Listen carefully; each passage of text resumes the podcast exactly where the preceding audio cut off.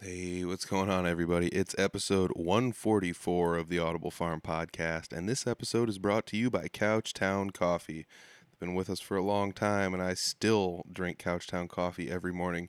You can too. All you got to do is go to couchtowncoffee.com, find a coffee you like, make an order, and when you do, they'll give you 20% off. All you have to do is say Audible Farms sent you. You know, you, you make your order when you send them an email, something like that. Just say, hey, I heard uh, heard about you from Audible Farm. Boom, twenty percent off. It's that easy, uh, and it you know it really is that easy because he's going to do all the hard work for you. He's going to roast the coffee and ship it directly to your house. You just have to sit back and enjoy the coffee. So, thank you very much, Couchtown. This episode, I'm sitting down with Caleb Ferry. It's been a long time since I've sat down and talked with him on the podcast, anyways believe it or not, the first time we ever met each other was on the podcast, and uh, we became pretty good friends after that. He's one of those hardworking musicians that's out there, as you'll find out in the episode. He's in four different bands. You know, you might even be able to say five bands, maybe even more at times, depending on what he's got going on. But he's got four decently hardworking bands taking a lot of dates this summer. So he's going to be a busy, busy person when it comes to be showtime this summer uh, we talk about the positives and negatives of doing that. You know, sometimes it's nice to to have that many bands and to have the that kind of artistic expression. But the downside is you might not be able to see all your buddies play this summer. So there's positives and negatives to playing that many shows. But uh, mostly just positives. Why? Because as we talk about in this episode, Caleb just loves to play music. We also get a little introspective in this episode as well. So we kind of talk about what we like or don't like about the music scene around us and uh, you know some of our preferences as far as musical stylings and things like that. So don't take any of this uh, super super to heart. We're all just kind of goofing around, hanging out. Caleb's one of my favorite people in the music scene, um, and he was one, uh, one of those people that when I first met him, I was like, I don't know, he's he's a good drummer. He's he's probably just gonna look down on me because he's such a good musician. But he taught me that. Uh, you know he's one of the good guys. He's he's one of the good guys, and that's why I like him. So I uh, hope you guys enjoy this episode as much as I enjoy sitting down talking to him. This is episode 144 with Caleb Ferry. It's the Audible Farm Podcast with your host, Peter Stockdale.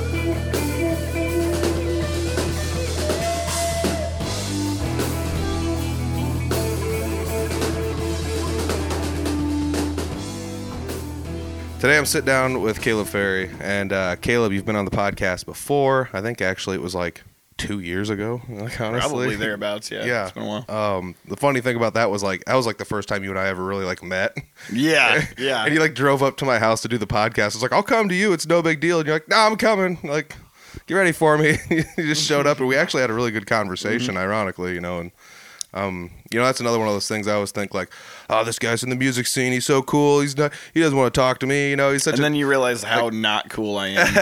yeah. Re- everyone's a regular person. I think that's one of the funnest things I found on For this sure. podcast. I always think everyone is just like way up here, you know, and it's all like, well, we're actually all kind of on the same playing field, you know, regardless of how long who's been in the in the music scene, etc. Mm-hmm. But uh, you know, you you have been, you know, playing quite a bit as of late with like 900 different bands. Um, I mean, of course, you got the whole brutal republic thing going on. That's been like your mainstay, I would say, for about seven years. Yeah, yeah. throughout the years.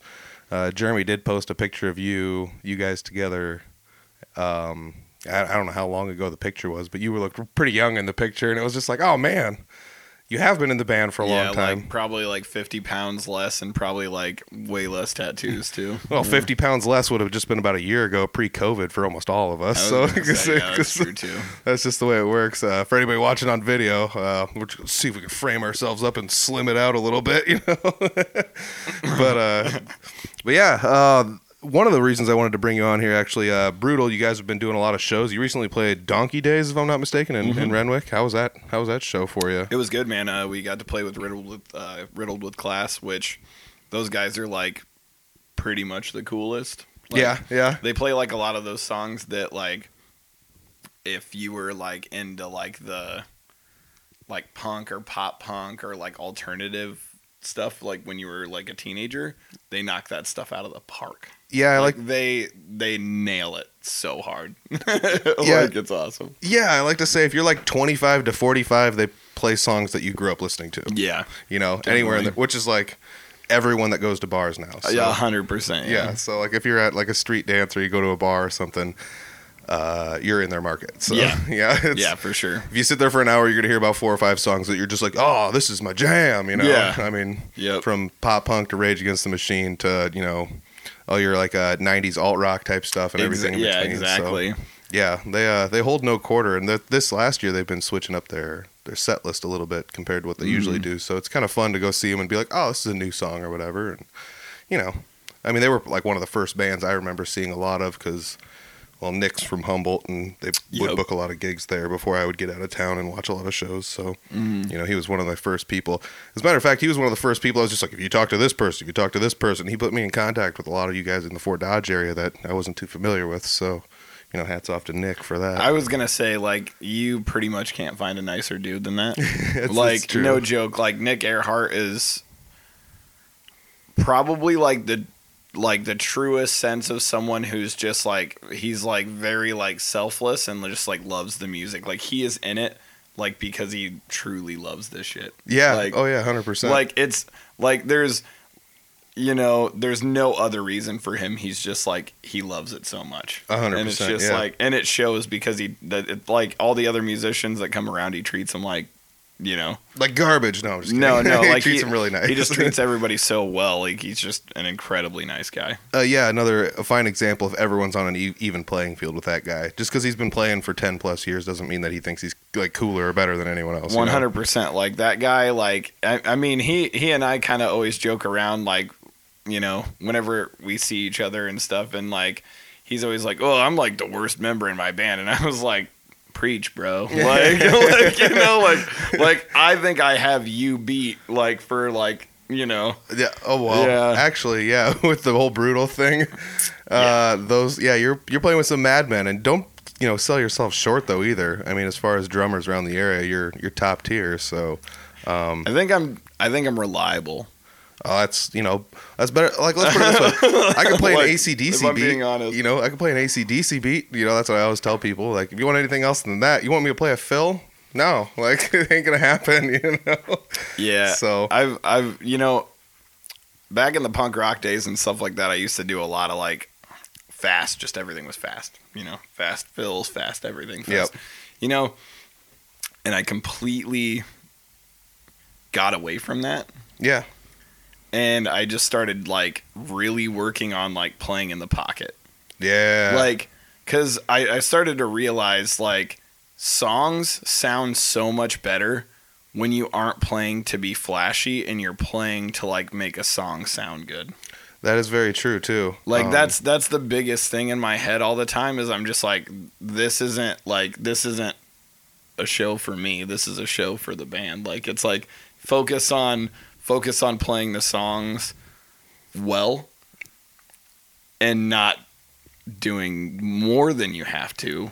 That's- like that's true. and it, it makes a it makes a hell of a difference because I mean obviously it's gotten me into four bands at the moment. Yeah. So it's like, you know, it's I've always just stuck to the not flashy shit, honestly. You know, and that's honestly like that fits uh, very straightforward with the best advice. I always say this is the best advice I ever got playing music. Somebody once told me, um, when you're playing music with somebody, stay out of the way until it's your turn to get in the way. Then get in the way. Yeah. And, I- and I was just Yeah. like, at first I was like, that's mean, and then I was like, no, that's the best advice anyone's ever given me. Yeah. You know, and uh, it's true though. Like, uh, not every song needs shreddy guitar the whole entire time because like where do you go from there you know Yep. that's like getting in a car and going 90 and then you know like where do you go from there like the car can't go any faster you know Yeah. And I mean I mean here's the thing like, you know, generally like in most bands you got about 3 to 5 guys, right? Yeah. So, if you have a drummer, a guitar player, singer, whatever, whatever is the. I was gonna say whatever is the bassist. Yeah, yeah, The whatever, you know, bass player, whatever. But like, the thing is, is all of them could be super duper stout musicians yeah, and everything, but still sound like shit because they're playing for themselves. that's true. You know, like to where it's like if you're not playing, if you're not playing for the purpose of the band, you can really like make it sloppy and almost it just sounds muddy. Yeah, um, I mean, and I'm not gonna pick on anyone, but like let's say you're playing your like punk rock type music or like some, Mm-hmm. play, some like metal style drums where it's lots of fills and things like that. But you're trying to play, and I always like to just throw out country music, but like you, you can't do that during country music. You can't No. like you can't like do sweep picking solos the whole Mm-hmm. time during you know country music, and it's. I mean, I'm sure you could fit it in there somewhere here and there, but that comes back to like get in when get in the way when you're supposed when, to. when it's worth yeah yeah, yeah, when it's worth the while. Exactly. I mean, that was always something you know to me trying to figure out the best way to like not. I don't know. Like I started playing lead guitar with Jesse Wilson, and it's like, how do I fit in here and not just stomp all over his words while he's singing and stuff? You know? I won't lie, I was so stoked when you started doing Yeah, that. that's cool. like I was, I you know Jesse. Jesse always kind of would mention to me, he's like, you know, if you ever looking to play drums and stuff like that, and it's like, you know, if I wasn't so busy, I would consider it. And I was like, because like that dude, he's he's working hard. Yeah, he's working super hard. yeah. he's he's writing his own material and it's coming out good and everything and not only that but like he's like he's basically got like a lot of the puzzle pieces and stuff like that. And when when i heard that you were playing with him i was like that's an excellent puzzle piece to Mm-hmm. Yeah, add, yeah, dude. I was like that was so cool. I was just like you know he's had quite a few people bounce in and out with him and stuff like that here and there. But i'll tell you what like when like when he said that like he had you coming in and stuff, I was like, "That's the guy you need, Yeah, dude. yeah. Like for sure. Yeah, Like, it, all made, honestly- it made sense. I mean, it works out really well too, because you know I just took that advice of staying out of the way. So it's like I'll play rhythm guitar, but I'll play the same chords in a different part of the neck, so it's a bigger chord sound or whatever. Yeah, And then filling, you're filling space, man. Yeah. Then when it's solo time, solo time. You know. Yeah. You know, he just Yep. gives me the look, and it's like, all right, here we go. You know, it's go time. And uh, I mean, that's something like obviously it takes a little playing with somebody because, like I told you beforehand, like we don't actually like sit down and practice too much like at all i mean we go to jam nights and play together Yep. we, we play at shows together and things like that we've sat down and practiced a few times at his place but other than that it was more just like let's see if we can get all this stuff together but Yep. I mean, that's how it is with. Uh, I mean, the Ramblers have never rehearsed. yeah Well, okay, I lied. When Clint and I, Clint and I rehearsed one time, uh, and that was because we were playing a show in um, Des Moines at Wooly's with like Carrie Nation, and uh, it was uh, Matthew James and the Rust Belt Union, cool and a bunch of really really dope bands. So like he and I like sat down one night and we were like, we should probably like bring our guns loaded, you know, like Yeah. like try to bring it, you Yep, know, yep. and and we did. So like we we practiced our ass off and actually like yeah came in nailed tight. our set and Yeah. everything. So that was really cool. But that was honestly the only time the Ramblers have ever rehearsed. yeah And I'm- then the Day Drinkers don't. Brutal used to more than we do. But I think everyone's just so busy anymore that it's just hard to get everybody together to do it. Yeah, especially when you know you're in multiple bands uh, with Brutal and Vino's in multiple bands, and then Yeah. Clint does solo shows as well as band Mhm. full band shows. But his full band is like you and you're in four bands or whatever, and then you got uh, um, Reuter and he's also in another band with you. Yep, and sometimes Drinkers, sometimes yep. he plays some solo shows, you know. So Mhm. it's like, well, has anybody got open time in their schedule and stuff? Because I mean, it's to the point where I'm I'm even filling in here and there with Clint, you know, playing gigs with him. Which is great, dude. Yeah. Like honestly, like like here's the thing. I, like don't get me wrong. I absolutely love. I love playing every single like in every single band that I'm in. Yeah. Like I love it so much. But I mean, it's nice to be able to bring outside hands in every once in a while to be Mhm. like, okay, cool, like we can at least fill this spot yep. you know so like I, I know that like cole smothers like came in and did like a, a weekend with the ramblers in iowa city Yep. and everything and that that dude every time i see him he gets better at drums Oh it's my like gosh. no joke like that kid like he he's really doing great. Like it's so cool to see because i remember when he first kind of got into the scene and stuff like that like you know like he and i would talk a lot and he's like man i just like hope that i can like figure it out and like get get going and everything and i was just like dude you're already getting you're all you're Yeah, almost there yeah, anyway like yeah. don't like don't sell yourself short you're doing it bro Yeah. like you know like you're you're killing it it's awesome Yeah, it's like one of those like I can't wait to get on the road and get to where I'm going. It's like, dude, you're already in your car going there. Like, yeah you know? exactly you're it's already like, halfway dude, there. yep you're already going man Uh, and that was another like I can vouch for that 100 percent because like we brought him in to do a show with Jesse Wilson, Mm-hmm. um, and it was and there's nothing against Jesse doing the beatbox thing, but there's no variation when you're doing a beatbox. You know, there's no breathability in the in the rhythm Right. section. There's no dynamic changes and stuff like that. And having Yep. Cole in there, it was just like holy cow, this is another level of something. You know, Yeah, dude, and I mean Cole has been working with uh Elias Nets too Yep. in the country scene a little bit, and dude, like those guys kill it. Yeah. they do great. Yeah, I saw a rehearsal video of theirs. They were like rehearsing in, in like a living room somewhere, which is like honestly where a lot of us end up rehearsing. I was gonna say, yeah, if I had a dollar for every living room rehearsal that I had, it'd, it'd be rich. Yeah, that's true. That's very true. Yeah, so like, and that's the other thing. A lot of people say to me like, "Oh, you're in a punk band in Des Moines, but you also play country music with this guy." And I mean, I, I always just say Jesse plays country music, but it's like, you know, he if you go watch a live show, he's he's playing like rap songs and everything else. He he does whatever he wants, and that's the funnest part about it. I was gonna say, and that's the thing is, is like not um, limiting yourself Yeah, is really a key to being successful. uh, yeah, hundred And percent. you know, like a lot of people, like I hate to, I hate to like, I hate to like call these people out and stuff like that. But it's like one of those things where like if if people if people expect you to stick to a single genre of music and everything like that, and they're like, oh yeah, like sold out and go and do this or something like that. It's like, dude, like I'm an average Joe. Mhm. I'm not a rock star. Okay, yeah, I just want to play music. a hundred Like. I play music because I want to play music, not Yeah. because I'm trying to like stick it to the man in a certain way or some dumb shit like Yeah, that. It's like no, I just I love the fact that I get to do what I do Mhm. and I love the people I get to do it with. It doesn't even at that point I don't care what music I'm playing, Uh, yeah, hundred percent. you know. and that comes back to like like I said, I was I'm in a punk band. I'm in a country band. I play like what I would call folk music with Clint. You know, uh, like that's Ma- Americana at its finest, dude. Yeah. Like I'll tell you what, like like we just played this place uh I'm sorry for interrupting you. Keep going. But uh, we just played this place with Jeremy uh, and DJ filled in for us, uh, DJ Fisher, and uh, it was East Grove mead.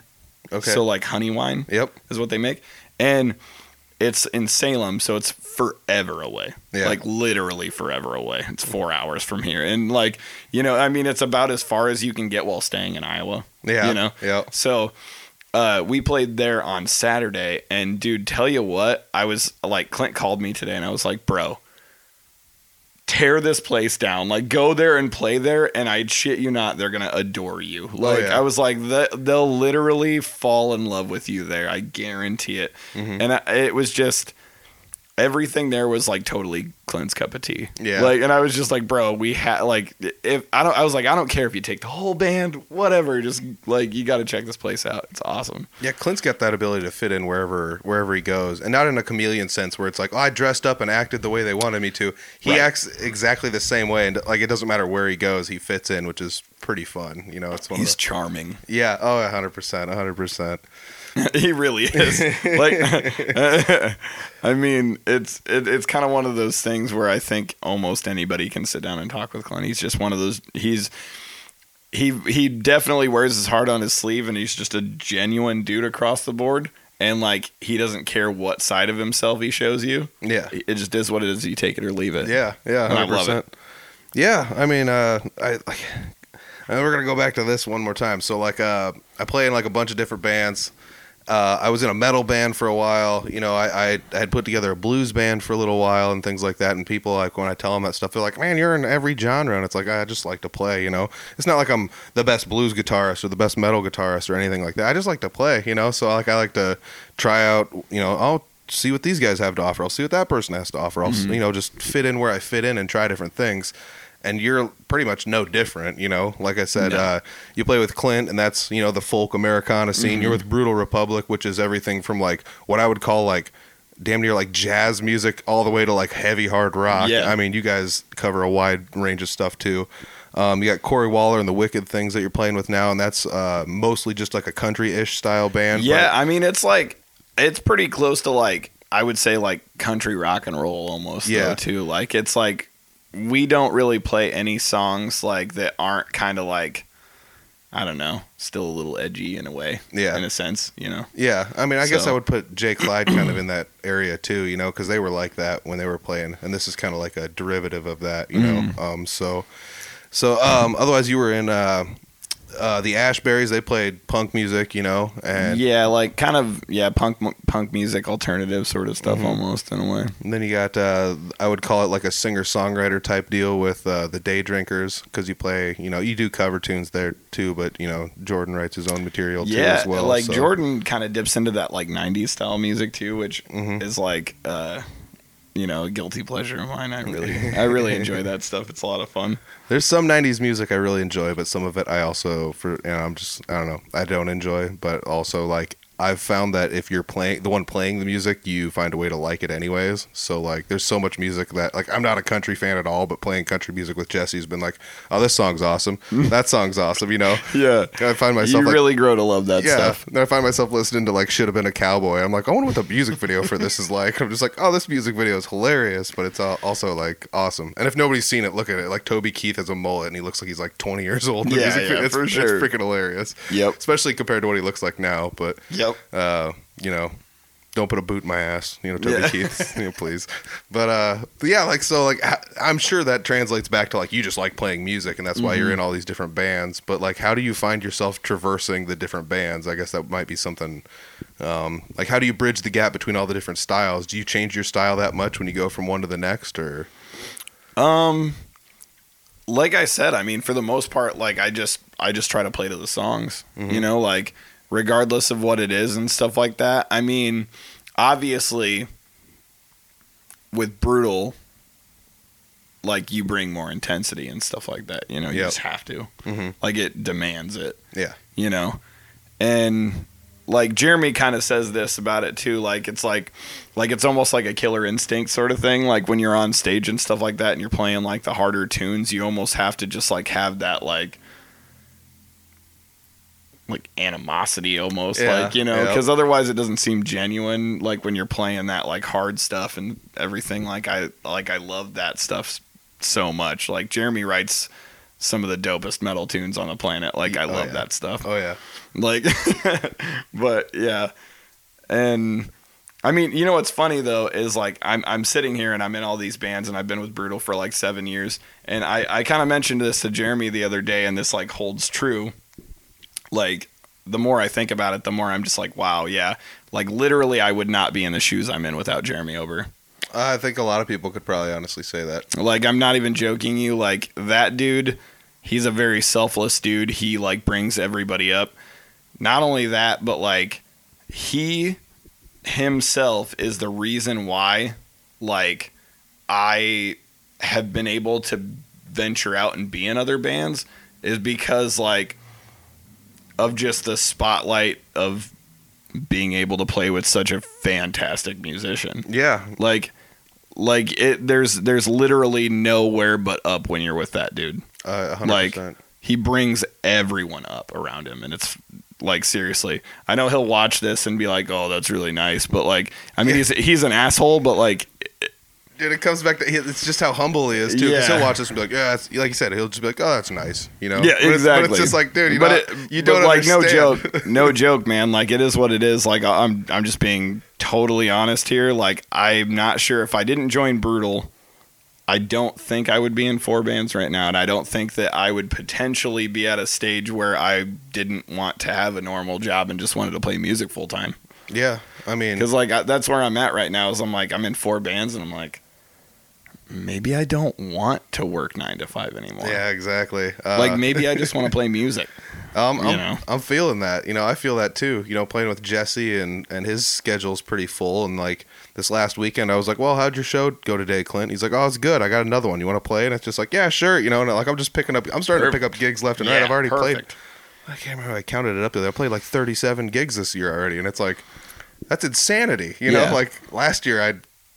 You know, didn't play 37 gigs. The year before that, I didn't like all year long, and we're not even halfway through the year. See, and and that's that's the wonderful part about like uh, our friend group and everything like that is that despite the fact that we're all in different bands and stuff like that, this is a brotherhood, dude. Like it really is. Like everyone in this scene, like that we run with, Mhm. like I'm I don't know about anybody else, but like but the people that we run with, like are it's a family, dude. Straight up. And and what's the best part about that is is we can call on each other to do like whatever whenever sort of stuff. It's awesome. Yeah. Like it's so nice to be able to just be like, yeah, like Clint can literally just bump into you and be like, Do "You want to come play a show with me?" It's like perfect. Yeah. Like, like I could it, one, I could definitely use something to do this Friday, you know, or something like that, you know. And it's like that's the best part about this, like this group of people, is that uh, everyone can hold their own, Uh-huh. and everyone is like a brother. You know, it's it's amazing. you know, and that's the thing. Like when I first got into the music scene here in the Fort Dodge area, I was just like, I don't know if I fit in. I don't know if I'm good enough or whatever. But like once you go to enough jam nights, you start to like, you know, see where you fit in with other people. And like I said, you gotta get in the way when you're supposed to and stay out of the way when you're, you know, not supposed to. And you start to figure out this formula of how you fit in with different people and stuff. And you realize, you know. Jeremy Ober, you know, one of the biggest names around the area. Nice guy. You know, you got Chris Carr, nice guy, you know, and like everybody's just such a nice guy around here. And it's like, you know, there's enough something I was talking with Jesse about the other day was like nobody up here is selfish. Like there's enough, you know, the pie is big enough we can cut a slice for everyone here. And it's not like this is my place where I play and I'm not telling you how to get a booking here. Everyone's trying to push other people in the door at other and I, places. I honestly think that musicianship and being a good musician is just as much character as it is ability to play, yeah, if not more. yeah, You know, because I'll be honest with you, like if I meet someone who who is just up their own ass, I'm not gonna listen to you. I don't care. Like at that rate, like I write you off in like a second. It's just like, dude, if you're not in this like for the same like reasons that like you should be like everybody else like because i mean if you don't love the music and it's not like your passion and everything like i mean of course there's guys that are just like i just play guitar because it's fun every once in a while you know that's Yeah. totally okay yeah. Basement But- jammers, yeah go you. you yeah know? it's Man. like get after it man if you're enjoying it enjoy it like yep, but like if you're out here doing it and stuff like that, like it's just you know, like there's no reason to like not bring everybody else up with you yeah. I and mean, not be a dick. Yeah, and it comes back to like, like you said, Sorry, I, I've been swearing a lot and I apologize. Go I don't for know it. if that's okay. Yeah, that's all good. Everything. I can't remember. It's been a long time since I've been on your podcast. I mark everything as explicit, so there's Oh, know, fair So it's all yeah. good. It's all good. But we're coming back to like Jeremy Ober ran that jam night at Patty's, right. and like I had played at a couple shows um, in the area, and he couldn't come. But then I went to like a couple Barnum jam nights, and and he like realized like, oh, this guy actually kind of knows how to play or whatever. And he just hit me up. He's like, you want to be a host musician, which means like I bring my gear and stuff and play if nobody else shows up to play.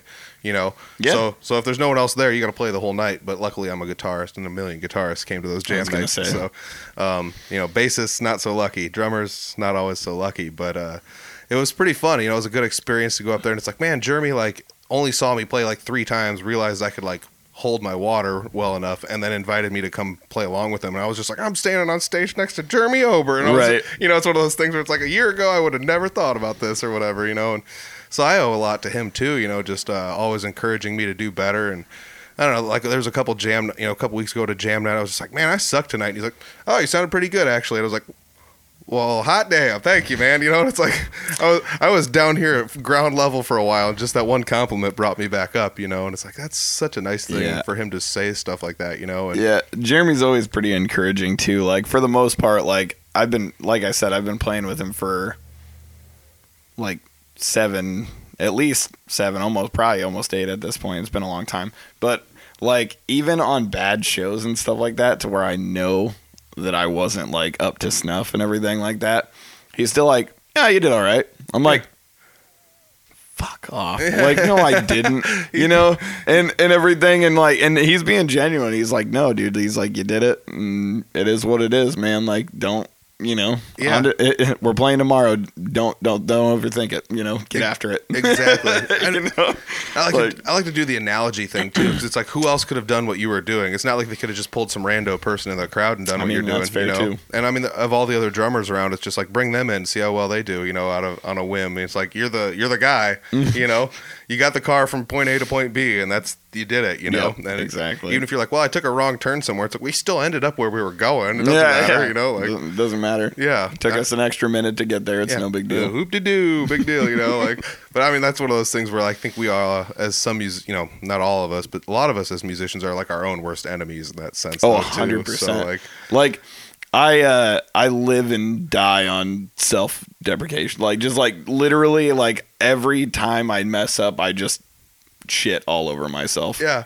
But isn't it kind of motivating though too? Like I No, that's why I do it. Yeah, yeah, Yeah. hundred percent. Is I'm like, you do you want to feel like this later? Then don't do it again, moron. Yeah, you know, like exactly. that sort of thing. It's like, you know, I just like I live and die on that stuff. I'm like, it's a lot of me like putting myself down to make sure that next time I like bring my, you know, yeah, I agree 100%. bring my game. Cuz I was like the same way though. Like when I was in high school, I was just like, "Man, I am the coolest. I can play guitar and I'm the man." And it's like you know how to play like five chords and some power chords. Like you can't even solo, dude. Just tone it down a notch, you know? And like when I started realizing realizing that when it was just like time to start playing uh, other than just like at your local high school or something, you know, for kids you enjoy that enjoy being around you and it's like, "Oh man, I got to I gotta brush up on my skills. Then I was just like, I suck, you know. And then I, I started to realize that like when you think you're good, then you pretty much just stop growing, you know. And when you realize you need the improvement, you're going to constantly improve, you know. Yeah. And to the outsider, they might be like, this guy's got some self-deprecation issues, and it's like, no, no, no, no, you don't understand. Like this is I'm fueling myself up here, like Yeah, you know? no, for sure. It's like it's like I'm sitting here and I'm verbally abusing myself uh, to benefit me down the Yeah, road. exactly, yeah. hundred percent. Yeah, I mean, uh, and I, it does. It, it, it, it's like funny, but it's not. You know, it does suck when you're just sitting there tearing yourself a new one or whatever. You're driving home from a show, just like punching the roof of the car, like God damn it, oh, this Yeah. sucked. But it's just like, well, no, it really wasn't that bad, you know, too. And then you start to realize, like, well, uh, these songs that I messed up, I got to make sure I don't mess them up other times Right. or whatever, you know. Yep. So I'll throw you a good example. So like the song uh, Clint has, "Wait for My Love to Come Home." Wait for my love to come home. Wait for you know. So like that's got like an odd turnaround at the end. That is just like the end of the song, and it's like one of the few times like a different chord is used in the song because it's a very basic song. But I always mess up the turnaround at the end every time, you know. Yeah. And so like we'd do that at jam nights, and I'd just be like, I want to throw my guitar out in the sand pit right now and just just drive home without any of my gear, you know. But uh, then when we're playing live, it's just like I'm just like the whole song. I'm just like beating myself up. Like if you mess this up, if you mess this up in front of these people, The best part about that is is that like whenever you like think that way when you're on stage, it always leads to you messing up something else. uh, yeah, Like, yeah, it, like I'm not even kidding. Like, I- I if I had a dollar for every time I was on stage and I was like, "Don't screw this part up," and then like you get to that part, and you're like, "Okay, I did it," and then like afterwards, you're just like, "Oh, I just messed that up." And I messed that up. Oh my god, this is a train wreck now. So, like a lot of times, you focus so heavily on like a single part and it screws up like another part. So a lot of times like I always like when people are like, "What are you thinking about when you're up there?" Like nothing. a lot of times it's nothing. Yeah. Yeah, Like is it's the same for you then? uh, yeah. Okay, I'll I'll say it this. Um, if anybody's ever taken a picture of me playing guitar, you can easily tell by my facial expression there's nothing going on in my head. I have this like drooling like Homer Simpson like ah like face when I'm playing guitar. It's That's horrible. a million dollar question. What's Peter thinking about? donuts. There's my Homer Simpson reference. I'm not even a real big Simpsons fan. But Yeah, no, me either. But but yeah, everybody knows that one. But yeah. I mean, I'm I I don't take good pictures playing guitar live, and that's because, like I said, I'm just like I'm just standing there for the most part with like my mouth wide open, just like I was gonna say, dude, I like, if I had a dollar for every picture of my mouth wide open, I would yeah. uh, Just feel it's like, you know, and you know, I got a million dollar smile, everyone knows that. So it's kind of one of those things where it's like it's it's pretty embarrassing to see some of the pictures that come out when when it's like, oh, I caught you with your mouth wide open. It's like, neat. thanks. I love you. But you know that's also another thing. Like you're your own worst enemy in that sense. 'cause I Oh, thi- yeah. I don't think anyone else thinks about it as much as you do. So that's. uh But I think we all have those about our own personal looks, though, too. Where you know, like I, I already said it earlier. Like you were like, oh yeah, f- you know, 50 pounds ago I was like this, and I was like, yeah, that was me before COVID. You know, Yeah, 100%. I'm just chonking out here with COVID hit, hitting, and I Yep. just sat at a computer desk for like I was gonna say I for like a year. Yeah, I literally, I literally did so much couch hanging that it was ridiculous. Just Uh, sitting on the couch, yeah, uh, not doing anything productive with my life. Yeah, well, well, I mean that's the best part about shows coming back and stuff because like, like we said, uh, it was like a light switch went off this year. All of a sudden, everyone was just like, um, here comes the f bomb. Everyone was like, "Fuck it, I'm gonna go play." Right. You know, and I, I try not to drop too many f bombs, but seriously, that's what everyone was like. It was all it was like all of a sudden like boom. There's a bazillion bookings. Bars are tired of not having people in them. Yep. Uh, town gatherings need entertainment, and they're not going to take no for an answer this year. Who's Right. gonna, who's going to play it? There's some people that are still like, I'm not taking bookings because I'm scared or whatever, and it's like that's cool. You don't have to, but there's just let you know like everyone's out there playing now. Yeah, it's a wildfire. So at some point, you're gonna have to burn with everybody else. Yeah. Like it's it's one of Yeah. those things where like, like if if you want, you know, if you're a a venue that hires bands and stuff like that, and you're not booking right now, you're probably missing out on like a heyday because people want to come out. Uh, you know, like yeah. really, Every like sh- really, people want to come out. every show I've played this year has been. Uh, I mean, I can think of a few that were a little bit empty, but those were like odd situations. Like we did Mm-hmm. play a show in like January that was pretty empty, you know, and it was like, well, that was January. Everyone was still kind of on, you know, pins and needles, but like, or like you go to a venue that's like four hours away where nobody knows you, and it's like, well, this wasn't as full as it could have been. But like, I mean, you go to shows at like, you know, wherever, like Sneakers here in town, or you go to Junkyard. I took a couple pictures of the Junkyard five year anniversary. That place was asshole to elbows packed. Like, Yeah. there you couldn't couldn't Yeah, walk dude. around in there. It was so full of people, and it's Yep. like, hey, you know, uh, people want to do this live music thing, and that's that's that's where we're at. I mean, that's we were talking about that earlier with uh, uh, Corey Waller and the Wicked Things. Like, I looked up your schedule, and I was like, I'm gonna write some dates down, and it's like, oh, you got 15 on the books. It looks like so. Yeah. I'll just write a couple down here, and we'll go with that. So. But I mean, Brutal's no different. You guys got a handful of shows coming Yeah. up. Jeremy is staying busy when you know when you're busy. He does the solo thing Yeah. or does the duo Republic thing, and I mean, uh, day which is fantastic. I mean, like the the coolest part of all that is that you get like uh, you get such a variety that way Mhm. and everything, which I think. I mean, like people say, variety is the spice of life, sort Yep. of shit, and uh, like, and it's kind of true. I mean, like, I don't know if you've ever gone out to a show where like Jeremy and Vino play, Yep. and they're just doing acoustic and stuff. Yep. It's amazing. Yeah. They it's a- do fantastic. It's so cool. You know, like Yeah. it's just one of those things where like it's like just because you're busy and like, you know, people are off doing their own thing doesn't mean that like some magic can't happen still, you know? Like it's like yeah. I've seen there's a lot of really cool stuff that still comes out of some of those smaller performances and everything. I've seen every possible variant of brutal play except for just like Jeremy and you. That's like the only one I haven't seen, and like those are rare, but, but the- but they yeah. happen, you know. Um, and I mean, you do some of that kind of stuff with the day drinkers. Did you just recently pull in? Uh, was it who'd you pull in as your second guitarist? Uh, DJ Fisher. Yeah. Yeah. I was I was gonna say I don't want to guess people's names wrong and stuff because I, fuck, I've done that before. Oh, there's Uh, another f bomb, but yeah. Pow. Boom, pow. Sorry, mom. Um, she's not listening. Uh, but yeah, but yeah, I uh, uh, believe it or not, I've called people by the wrong name on the podcast. Even my own guests, I've I've done that once, and uh, the guy looked at me like he was gonna murder me, and I was like, oh, I'm sorry. Um, but it's you know it happens. So yeah, DJ. You oughtn't take yourself so seriously. yeah. You know. well, this is this is real business here. I wrote all my notes down on a quarter of a paper towel. Look out. Yeah. You know? I mean, if you called me Clint, I would just be like, you know, like it's like wouldn't even care, Oh. wouldn't even bother me. But yeah, I mean, like you're you're freaking busy already this summer. Yeah. If we want to just bring up a couple of the dates here, I mean, how much time we got in here? About a half an hour. Oh, nice. We're cruising right along.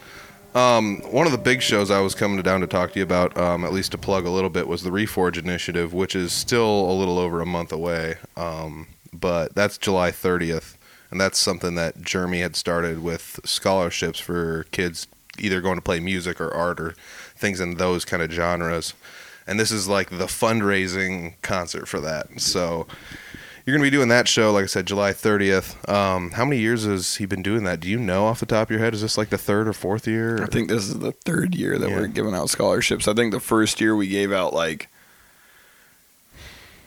I think the first year we gave out two, Mhm. and then like I think it's been four, I'm gonna say last. four. I'm gonna say last year I went and they gave out four, if I'm not mistaken. Yeah, we did four. Yep.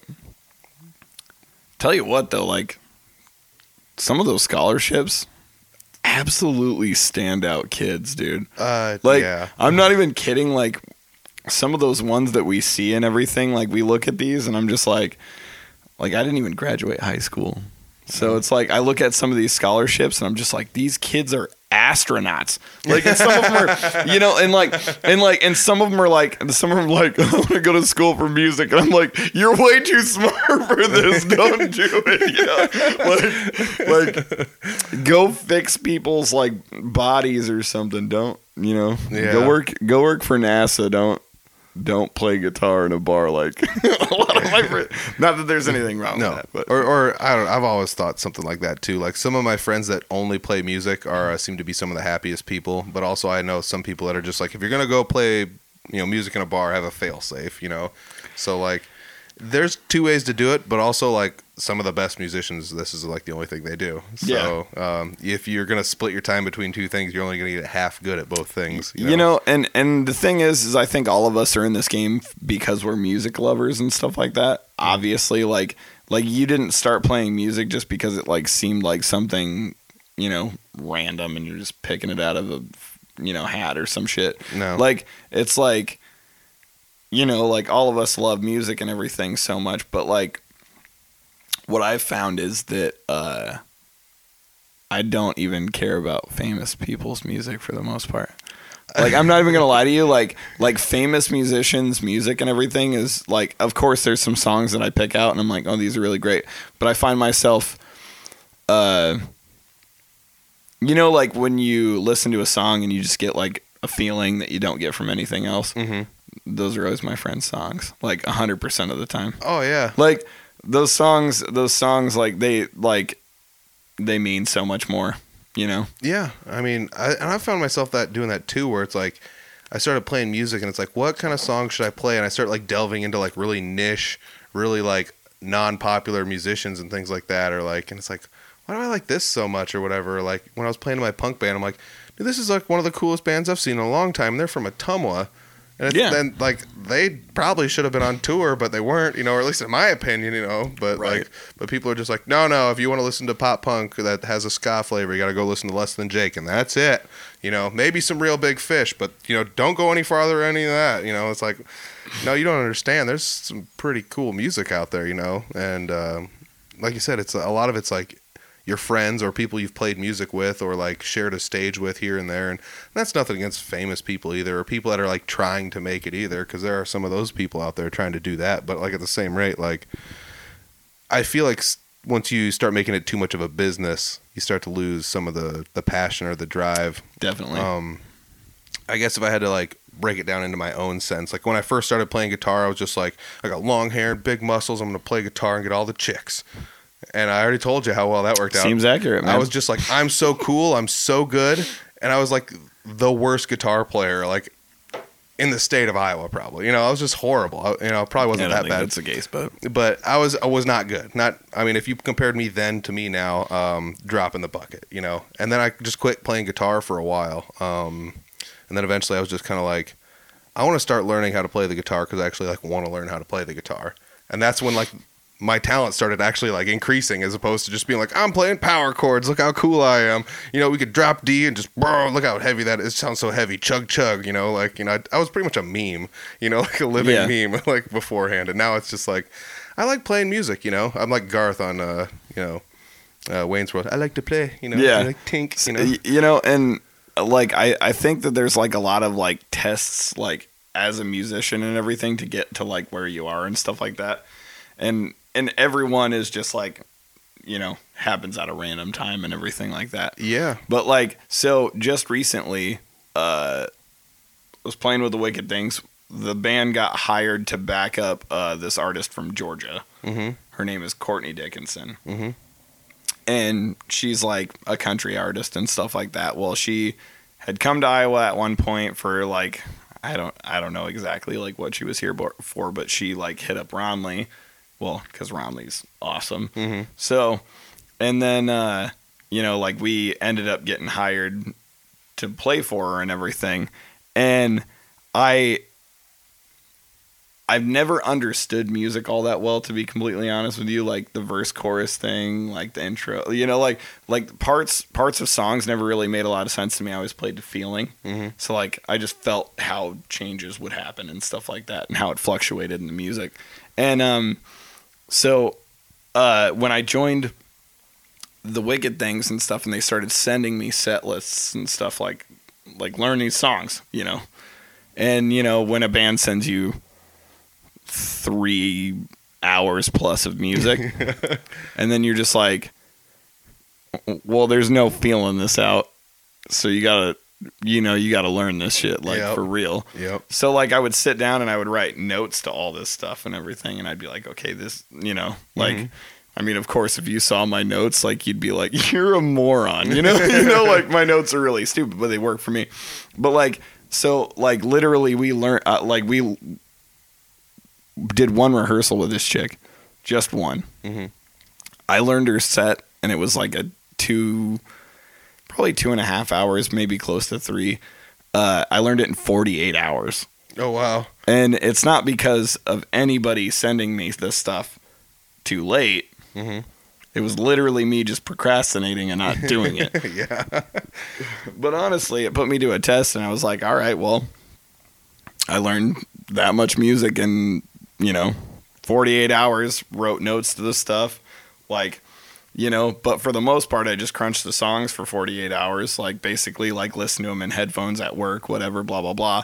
And went out and played them, and it was fine. Yeah. I just look at the notes anytime I needed like a quick look, you know. But other than that, like, you know, and it's weird little stuff like that that like, uh, you know, you kind of like you test yourself and stuff like that, and then you're like. Maybe I don't totally suck. Yeah. you know, like you Yeah, know, like exactly. uh, like there's like points where you you know you have to kind of you know actually pat yourself on the back and be like, okay, you didn't you didn't fuck that up. That's cool. Yeah. man." Yeah, exactly. Sorry, another f bomb. There it is. Well, But- at least you dropped this one.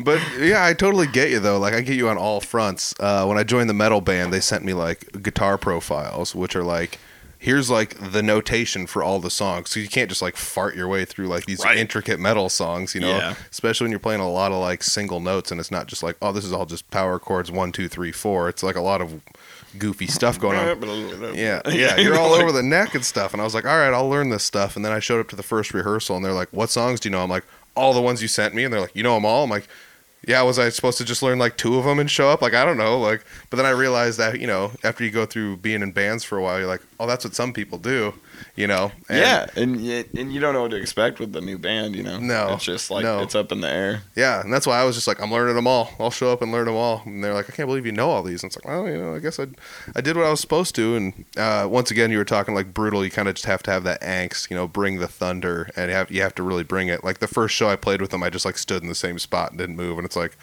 That doesn't look cool, you know.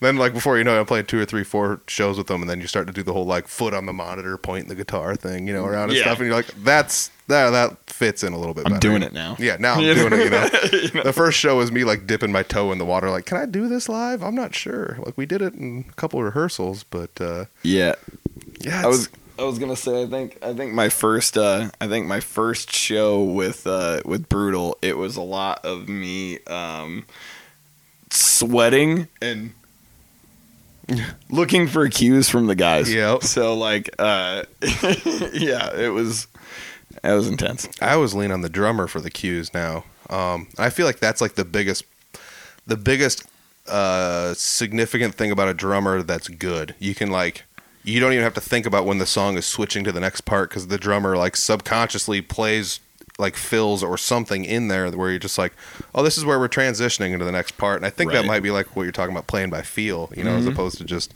you know, sitting down and writing all the notation out. Be like, this is where I have to write, you know, this exact fill in here or whatever. But like you can kind of feel when it's like, oh, we're going to the next part on this or whatever, Right. you know, or Like you know, it's like yeah, it's like your body mo- moves with the music. You're like, okay, Mhm. this is where we're going. You know, like that sort of thing. It, it leads you, you know, through it and everything. Yeah, hundred percent. Um, another good thing about like I would say like the best drummers is like the ability to utilize dynamics.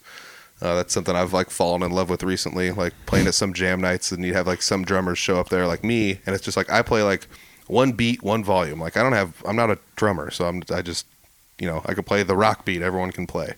But like you get people like one time Scott Kirkhart was up there, and he like grew up playing the drums. So like he starts playing, and then he just like he just like leans it leans up in front. He's just like everybody bring it down a little bit. And it was just like what? Like Scott's like he's he's leading from the back like a dog musher, you know, and and, and it's just like sweet. We're gonna go down in the dynamic here. It's like we're gonna do this, and I'm like, oh, I never get to roll my volume back with some of these people. This is really cool, and you roll the volume back and you start to play a little bit more softer stuff, and it's like this is really neat, you know. It is and- fun to do that stuff. Ah, God, yeah. It is fun when a band kind of falls in together like that. So, uh, let me ask you this about like Corey Waller and the Wicked Things. Is that the case there, or was there a lot of like really hard practicing you guys had to do to kind of like start to fit in with one another? I mean, you know, Because not all you guys, like you guys all hadn't played together, you know. I mean, yeah, some, the only some person, of you have. the but- only, well, I mean, I guess like I'd played with Ronley in Brutal because at one point we kind of tried to have Ronley be in Brutal, Mhm. which was super cool. yeah. like, it oh gosh, awesome. he's he's awesome. Yeah, like like listening to like Jeremy and Ronley like battle back and forth with solos was probably the dumbest thing like I've ever seen. Like Dude, like as much of a pedestal as we put Ober on, Ober puts Ronley on the oh same yeah, no, pedestal. hundred percent. He thinks, you know, now he always says that. He's like, I, you know, people all think I'm good, but I think Ronley's good, Yeah, you know. So yeah, for sure. for anybody listening that's never heard Ronley, uh, there you go. Do it. Uh, yeah, like I did a podcast with Ronley, and he was another one that just like came over to my place, didn't know me from Adam or Eve, and he's like, "Well, let's jam a little bit before the podcast." And he, I was like, "Well, here's a guitar for you," and he starts playing some stuff, and I'm just sitting there like, "Uh, we're not gonna jam, dude. Uh, I'm just gonna sit here and watch you, and then we're gonna do a podcast. How's that sound? You know, because he's that good, you know." so, but I did actually get to play with Ronley a couple times, and yeah, he's he's good. Yeah, like he called me about this about a year ago, and he was like, he's like, "Hey man, you know, so we're doing something. I'm like, you should, you should. I want, I want, I want you to come play drums. Like, uh, wh- why? and uh, you know, like I'm like, are are you sure? Like you can't find somebody better or whatever? You know, like, and he's just like, he's like, shut up. Just, I'm gonna call you. It's like okay.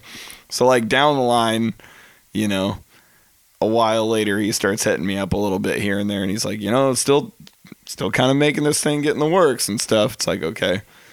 And then out of nowhere he just sends me like a list of dates.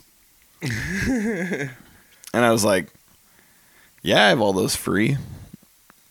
He's like, okay, cool. So I'm gonna start sending you set lists. And I'm like, like you know, and it's kind of one of those things that Ronley's such like a well, he's he's a great guy, super super great dude, super talented. So like when he asks you to do something, you just kind of like, all right, I guess I'll do it. You know, Yeah, yeah, yeah, exactly. you're just like you're like, well, I guess I'll get after this. yeah. you know, but yeah, and I mean, uh, yeah. So like, I I'd played with Ronley. Um, Emily, I've had a little bit of experience with because like when the Ramblers would play every once in a while, like if we played like a show where like certain band members couldn't be there or something, we would kind of like, you know, like sprinkle Emily in here and there every once in a while, and it was pretty cool. Yep. Like hell of a talent and everything like that. So that was neat. So I'd, I'd actually had a little bit of experience with her, uh, playing with her here and there. And then Corey and Etheridge, the other two, I actually used to play shows with back when we were teenagers. oh, nice. So like uh Corey and Etheridge were in a band called Leslie. And they I mean for a lack of better like labeling, they were kind of like this like slightly emo pop punk band kind of thing. Mhm. But they were always really good. And we would, you know, book them w- uh, like on bills with us all the time. Mhm. And they would do the same with us and so like I had that experience with them and everything. But yeah, like honestly, like falling in with those guys was way easier than I thought it was going to be, That's cool. which was very very cool. Like I didn't know what to expect and everything, but it was it was super super easy to fall in in, in with them and like want to do it. yeah. You know, Is that everybody in the band? Trying to think. Emily, Corey, Etheridge, and Ronley, and Yeah. then me. Yeah, All five right. people. All right, five. It's a five piece. Yeah, I met. I've only met Emily a couple times, and I've only met uh, Etheridge a couple times as well. Um, Those are two actually like really cool people that if you ever get the moment, to like call them out for a podcast or something? I've been trying to convince, Probably be pretty neat. I've been trying to convince Emily. Uh, She's been- shy. Uh, yes, she is, but she's also like, I didn't realize how easy to talk to she was though, because I like talked to her at a jam night. I was just like, yeah, you're, you know, like I like this stuff you did, I like that stuff you did, and she's, she's like, oh, you're a really good guitar player too, and I was like, no, no, no, no, we're not talking about that. Like, and she's just like, shut up and take the compliment. I'm like, Yeah. okay, this this this gal's funny. So, but yeah, me and Etheridge have talked a little bit, you know, as as I've talked to a lot of the the Nets family, um, a little bit here and there, trying to get one of them on the podcast. I always like put it off, or we try to make a date and it doesn't happen, and then it's just like I, I don't want to say I forget about it, but it's just like ah, this needs to happen eventually, and then I just it all just gets mushed and pushed around on the sides. And, Yeah. But uh, you know, it's also my schedule's now like ludicrously busier than it ever was, so I'm trying to figure out how to balance all this because I was just like, hey. You free like in the next three days to do a podcast? Like, so I get it, bro. Like, I mean, and that's and that's the life, honestly. Like, that's kind of like the way my life has been. yeah, know? well, So especially just- being in like four bands. Yeah, and I mean, I mean, even before that and stuff like, uh, like before like COVID hit, of course. Like, so that last year and everything, like the two years prior to that, it was totally that way. Yeah, yeah. Like, we'd get a phone call from a bar and just didn't matter how far it was away, we'd go play. Yeah. it is what it is. Yeah, know? exactly. I mean, it, um, that was the old Op Ivy, Operation Ivy lyric. If you got a garage or an amp, we'll play it anytime. You know, I, Yep. always, I always thought that was such a fun lyric they had. Mhm.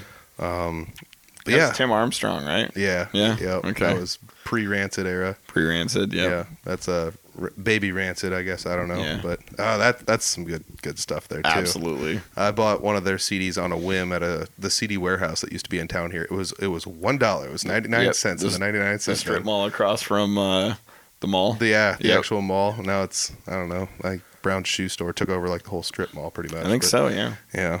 Um. Anyways, yeah. So, uh, but that's really cool that you like you guys are all fitting together well. You guys have a lot of dates booked. Um, one of the biggest ones I would say you have booked is the Crash My Crater, and uh, that's June twenty sixth. Uh, Nico Boone's gonna Niko Moon's gonna be there. Jameson Rogers is gonna be there. Uh, Corey Waller and the Wicked Things are gonna be there. I think Scott I think- Kirkhart is actually opening that too. Scott's gonna play there a little bit too. Um, I I heard a rumor that maybe uh, Scott and Jesse might play Stiff Drink together. You know, so like maybe Jesse might hop up there for a Great, tune. man. You know, um, Scott also told me to like put a guitar in my car just in case, and I was like, nope, like this is not my this is not my deal. This is your guys' deal. So we'll we'll just let them do it. Maybe I don't know. Maybe I'll put one in there. It's that old pro wrestling thing. You always gotta, you always gotta have your gear with you. You never know what's gonna happen. Yep. So. Um, but I'm not saying I'm gonna be there because uh, I I would give it a one percent chance. But it's gonna be a crazy show. A couple of really big named country artists are gonna be there, and um, a couple of really big name local acts are gonna be there. Honestly, Yeah, we're actually opening for a band called the Blackhawks too. Mm-hmm. I don't know if you've ever heard of them, no, but apparently they've been like a country band for you know forever and a day, I guess Okay. at this point. But like they're a national act too, and I guess we're opening sweet. for them like. I don't know if it's like the Sac County Fair or something like that. yeah, I did see you guys are gonna be on that date too. Um, I only wrote down a couple of them, and I understand. my, my phone's being used. But yeah, uh, but also like I did write down that you're playing all those RAGBRAI gigs too, and not just with Corey Waller. Um, like you got a a couple with them, you got a couple with Brutal and Mhm. and Day Drinkers. Did you say you're gonna play another one of those? yep, So yeah, you're pretty much just following RAGBRAI pretty much from one end of the state to the next. yep. And, play uh, Le Mars, play Sac City, play Fort Dodge, play Iowa Falls twice, Oh dang. and then yeah, yeah. So yeah, that's that's four of the towns pretty much they're stopping in. Yeah. Uh, that's gonna be cool. Uh, last time RAGBRAI came through town, it was pretty fun. I remember. I'm glad that they're doing it downtown though. Tell you what, like, the uh, so the last time they came through, they did it out like By uh, the by the mall. the mall. Yeah. and I was like, that is the dumbest Well, there's- thing ever. Yeah. There's not much out there. No, I mean, it, and it's not really. It's like that far of a jaunt if you're on a bike. You just go like over the hill, over the train tracks, and you're just like. right. But still, like, they all came through. Everybody welcomed them. A lot of people stopped downtown and hung out for a while. Then they all went out to the mall, and it was just kind of like, oh, I don't want to ride all the way back Right, over yeah, there, you know. And it's like, yeah, it's like So I mean, to be fair, I guess if I rode 50 miles in a day, I wouldn't give a shit about riding like three more. I would be like, no, I'm not doing that. Yeah, Yeah. ex- yeah, exactly. I mean, you would you would think that you'd be like, well, I don't really care. It's just three more miles. But if, I- like you said, if I just rode 50 miles in the hot sun, I'd be like, no, I'm hanging. Now out I'm gonna sit here and drink beer like a normal person. Yeah, exactly. Yeah, exactly. exactly. Oh man, that's pretty cool too. Like the whole RAGBRAI thing. I know that uh, Jesse had a date asked for RAGBRAI that somebody asked him to, and he was already booked somewhere else, and he tried to move some stuff around but couldn't. But I think he's gonna do something like off the beaten path of RAGBRAI on one of those days. So it's gonna be like uh, on the journey uh, of RAGBRAI in like a town where. You know, there's always those stragglers that are just like, we do RAGBRAI, but we don't stop in the actual towns. Everyone stops, and we always go to the next town over or one adjacent. So I think I think he might have one of those booked, if I'm not mistaken. I'd have to double check. I was gonna say like a pretty serious number of people signed up to do RAGBRAI this year, like to ride it. oh yeah, I think it was like, I mean, if I'm wrong, that it is what it is. But like, I heard like a number, and it mm-hmm. was like eighty-two thousand people. oh jeez. You imagine 82,000 people coming into Fort Dodge, or like I would literally Falls like anything? it would really like triple the population. oh yeah, oh easily, easily. yeah. Oh my gosh. Yeah, and I, I like I said, I was the last time they came through Fort Dodge, I was here helping a buddy out that had like a food cart and stuff like that, and it was like a blast. It was just so much fun to see everybody coming through, and they came through Humboldt once when I lived there, still live there. When they came through Humboldt, um, yeah, uh, but that was really cool too, watching everybody kind of come through, and that was when I still was like uh, younger and partied a little bit, so I was like, ah, sweet, we're gonna party with everybody that came Yeah, through. it's on gonna be a good RAGBRAI." time. Uh, yeah, this is gonna be a great time. So, um, yeah, if you're a party animal and you like music, that's that's gonna be the place to be. Pretty much anywhere on RAGBRAI, I guess. Just like stop by and, and wave at Caleb. he'll be he'll be there. Oh, I'll be at one of the places at least. Uh, oh, at least, yeah. That's it's gonna be funny. Like, there's gonna be people listening to this going on RAGBRAI. They're just gonna be like driving through town. They're just gonna be like, Caleb, where's Caleb at? He's gonna be here. Somebody, they said on Audible Farm, Caleb's gonna be here. I'll be at every town you are. Oh my gosh! So we're uh, we're actually really close to an hour here, um, and those were like the two biggest. I'd say like the biggest dates to me would probably be that uh, the Reforge Initiative date, which was July 30th, and uh, the Crash My Crater date, uh, which was June 26th. I'll try and put something into the description sections for those. Dude, the, the listing of uh, follow Caleb and his bands underneath the description is going to be so huge in this episode. It's going to be massive. But uh, I mean, that's that's the benefit of being in a bunch of different bands, you know. Yeah. So like Scott Dahl, uh, I love Scott Dahl. Have you met him? Yeah, I know Scott Dahl. Okay, I was gonna I've say- got the I know Scott Dahl T-shirt. I was gonna say I do too in my closet right now. Uh, so I I absolutely adore that dude. Like I won't lie, he's he's uh, incredibly talented, Mhm. super duper humble guy. Like really doesn't toot his own horn. Like you know, every once in a while he'll come out and he'll be like, "Oh, I can't play like you young guys" and stuff like that, which is a load of bullshit. He totally can. but anyway, so like uh like he he always kind of you know says that sort of stuff and i'm like dude you're in the iowa rock and roll hall of fame bro Yeah, and he's yeah. like that was a fluke you know like, and I'm like i'm like wow you're full of shit Yeah, because yeah, because bands that need drummers just hire crappy drummers and then get inducted. That's Right, how exactly. that works. yeah, yeah, it makes total Yeah. sense, right? But uh, gosh, I forgot where I was going with this. but uh, damn it. But oh no, okay. So he posted a schedule where he's like, "I must be like the luckiest drummer in the world and all this stuff. Like I've got all these dates booked and everything like that." And I looked at his schedule and I was like. I think I got him beat a little bit. Like I was like, that's a surprise because Scott's a really great drummer, and I was like, holy shit! Like I've probably have more book like more book shows, and I was like, that's bizarre. Yeah, like the last two or three years, Scott has been playing like fifty to hundred shows every year with like, and that's probably underselling a couple like of the, the, Ned. Freely band, like the Chris Carr band, like Yep. you know, like the dude, like the dude hustles like a really cool circuit of music and everything, hmm and like does it all awesome. Yeah. Like I, uh so I guess, I think it's the Ned Freely band. hmm So they just played out at the winery, and one of my really, really close friends, uh, Ron Batcher, Yep. sent me a message, and he's like, "Dude, you're really missing out here." Like Yeah. he's like, "Y- "If are you booked right now? Get out here!" Like you know that sort of thing. He's like, "They're crazy awesome," Yeah, And they're I- stellar, dude. Yeah, and I had I had stuff going on, of course, but but yeah, that was you know, and I and I take Ron's word for it. Like Ron, huge music lover. Oh yeah, yeah. He's always supporting. So- I see him all the time. He's also another really nice guy. Um, Yeah. Invites me to the a lot of the things he does. He puts on a lot of things for the musicians to come hang out and, At his house and everything. Yeah. Yeah. I mean, at his Dude, house, at if- venues, everywhere. I was gonna know? say, dude, if you if you ever get the chance, you should go over to his house for dinner. Like, not only are he and Beth like two of the finest people that you know. I mean, I'm not a religious man, but if I believed in God, I would believe that that he's got. he definitely had no, no, no, that he had a hand in creating these fine people. oh yeah, but definitely. uh you know that sort of thing but uh but like dude if you ever go out like for dinner and everything like one nicest people on the planet Mhm. two fantastic hosts not to mention if you love food like i do you you literally won't be let down their food Like, Oh. they're amazing cooks That's Both awesome. of them are Yeah.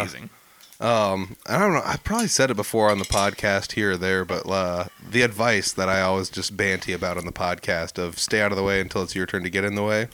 That's a Scott Dahl line. You know, um, and that makes all the sense in the world you know, like what he, like I said, when he told it to me, I was just like, rude. he's a smart rude. man And then I was just like, nope, that's probably the best advice I've ever gotten, you know? So, um, and that's another thing, like I've learned too, like in the music scene, like, uh, don't take what some people say lightly, you know? Like sometimes it might seem a little like hurtful at first, and then you just realize, like, oh no, they're right, you know? Like it might, and people don't always aim to just be mean, because like Scott wasn't trying to be mean at all. It was just like, you know, it's just the way I took what he said. And I was just like, no, exactly what he said was like the best advice I could have gotten at the time I when I needed it. the I mean, and when you're young and everything like that, you kind of have like a chip on your shoulder, and you like, Yeah, I'm gonna solo the whole song, even well- even when the guy's singing. You yeah, know? well, yeah, that's the worst. yeah, yeah, Uh, but but no, like I mean, when you're younger and everything, you kind of have this chip on your shoulder, like where like, you know, you might not take like the older dudes like word for some stuff, but at the same time, like it's probably super duper valuable. uh, yeah, Super duper valuable information that they're giving you. yeah. When I first started getting like better at the guitar, I was, I was gonna say good, but I was with the quotes. But when, I Right. fir- when I first started getting good at the guitar, I was like uh, pretty blown away at how good the older generation was, and I was just like, why are these guys so good? And I'm like, that's because they're like 60 and they've been playing for like 45 years. That's why they're good. And it's like. Oh yeah, maybe I shouldn't like just write these guys off as just old duffers. Like they they know what they're doing. So Well, and like a lot of people, uh, a lot of people are so quick to mention like how good the musicianship in Fort Dodge is and stuff like that, and like you know, and a lot of the younger guys in the community are actually like really, really stellar musicians, and I think it's like the ground that was laid before us by the older dudes that made it so good. You know, you Yeah. like you had a lot to look up to and everything like that. Like, and there's you know there's big shoes to fill and everything like that. Like Yeah. the the older guys in the community who have been playing music a really long time are they're lights out dudes. yeah, You know, they're amazing musicians and everything and it's like, you know, yeah. You it's gotta- like get it together, man. Get there. Yeah, You know? Well, that's that's it. If you want to play on the same stage, Jeremy Ober and Chris Carr and, and those guys are all playing on. You know, you got to bring your A game. You know, Yeah, and for sure. That was something that was yeah. I, I had to realize at first. You know, and one of the first you know bigger shows I played in the area was like the Rock and Picnic. They were like, we've got a half an hour s- set up for you guys at the beginning of the show if you want to play it. And it was just like, you know, it was me and Dan Blair at the time, and I was just like, man, we gotta we've got to practice this and we've got to you know we've got to be tight you know? And we I, I made these backing tracks um, that we could like play along to with because I didn't have a drummer or bassist at the time or whatever. And people all turn their nose up and are like ew backing tracks that's gross or whatever. And it's like well this is all we got so deal with it you know? And it actually was like really really good. And uh, it was one of those things where I was like I'm actually pretty proud of you know how well I did considering like the absolute murderers that are always at the Rock and Picnic every year. say, dude. Uh, it's They bring they bring some pretty heavy hitters sometimes. Yeah. So it's like Yeah, so I don't know. Yeah, like like you said though, you just gotta you gotta bring your A game if you're gonna be stepping on the stage with the other people that uh, always bring their A game and have, Yeah. and have for many years. And you know they laid the groundwork out there, whether or not it's uh you know Jeremy Ober being one of the nicest people in the music scene, being always supportive and playing like every show everywhere, and you know he's another guy where if you're just like, how did you get booked here? He'll tell you. He'll be like, well, I can I can put in a good word for you if you can like give me some stuff and I can just like give him your number or whatever, and you know try and hook you up with a gig there if you want, or you know there's some people that try to play gatekeeper, and there's not very much of that around here at all. You know, that's probably like my favorite part about this area. And that's not like it's not like, well, Fort Dodge area is great, but you know, whatever town you're listening from sucks. You know, I'm not Right. I'm not saying that, but uh It, it is different here though, man. Yeah, Like I won't lie, it's it just is. You yeah, know. there's a reason there's like like what is it like Tuesday is like the only night there's not town music in Fort Dodge.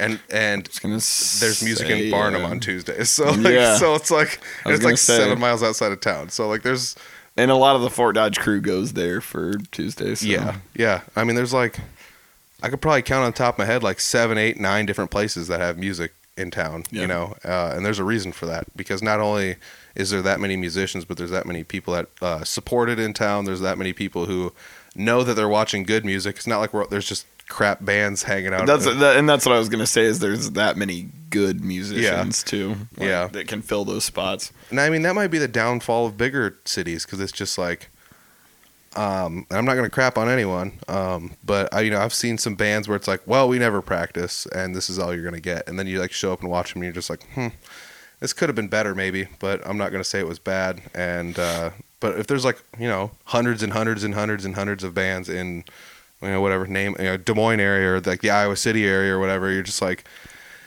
you kind of just got to like get in when they let you get in and then you just kind of have to share the stage with whoever shows up and some people practice and play more and some people are tighter than others and it's Yep. it, it just is what it is Well, and I mean that was the that was like the big downfall um with Des Moines in general was just that like I think Des Moines is so saturated and everything with music and stuff like that and there's so many people who do it there and whatnot and a lot of the bars will just like let like I mean I'm gonna be foul right now, but mm-hmm. we'll like literally let like in, any swinging dick like in their in their establishment and everything. Like it's pretty stupid, you know, to where like they'll let anybody come in, and I know everyone needs their shot. Don't get me wrong, I know everyone needs their shot. Like I was totally there at one point, you know, everything. But like, there's a lot of places that are like, oh, you're playing for exposure.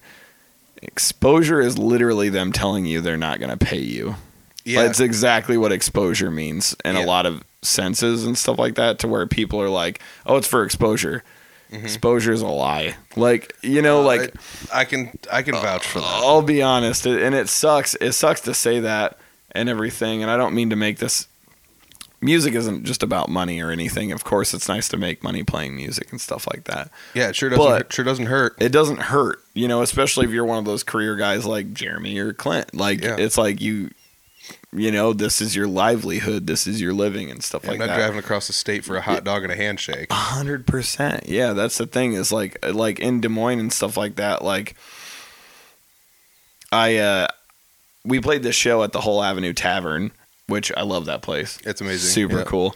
And we played with some just dynamite bands, Mhm. like dynamite bands, and I was like, man, like you know, felt like really a part of something like there and everything. Like Brutal played that night, and it was fantastic. We played with like Handlebar and like Super Chief. Mhm. If you, I don't know if Handlebar is still a band, but if i think super chief at least they were when i kind of first started clowning around Okay. down there if they are still a band, go watch them. Uh, Super Chief, however, I'm pretty sure they're still a band. Mhm. Lights out, yeah super good. But uh, so at one point, like Handlebar, we played with them, and like the bass player came up to me and he's like, "Hey man, like, would you ever consider like being in our band?" Mhm. I was like, "Well, yeah, you guys rock. You guys are awesome. You know, you know, like definitely." So, and then like I asked him, I was like, "Do you guys like make any scratch at the end of the night and stuff like that?" Because I was thinking if like I'm driving an hour and a half back and forth, you know, like is is it going to be like more of an expense? Or is it going to be like, oh, like I can break even or something like that? And Yep. he's like, well, I mean, you know, like make like fifty bucks or something like that. yeah I'm like, okay, 50 bucks a person, that'll cover gas, like whatever, blah, blah, blah. And he goes, no, like 50 bucks a band. And I was like, oh God. I was like, I was like, uh, as much as I really, really love listening to you guys, I was like, I don't know if I can like afford to just like, you know, drive to Des Moines like three times a week to do this stuff. Yeah. or, you know, like to do rehearsals, to do shows, whatever. And I was just like, you know, Yeah, that I'm- sort of thing. For people not watching the video, I'm shaking my head in agreement with very pursed lips. Um, yeah, I mean that's what it, that's the way it is with Three Finger Betty. Sometimes we'll play places and we'll get paid more. Sometimes we get paid less. It depends on the venue. It depends on the booking. Depends how many people show up. Sometimes it Yeah. depends on, you know, if you're playing on a bill and it's like, well, we'll, we'll pay you a bar percentage because that's usually how how Hull works. So it's like if you playing with a band that all of their friends show up, you're gonna get paid decently. But if you're playing with, you know, Or all your friends show up. yeah, know? I mean, well, I don't, I, I'm driving down there. I don't have any friends in Des Moines. I don't say I don't have any, but they don't show up to the shows. So, um, you know, it's just like, well, that's one member in one band that's not bringing anybody, you know. And then you start to like go down the list, and it's like, you, you got to play those full packed shows to even get paid a decent amount, because otherwise the bar's not full and they're not making money.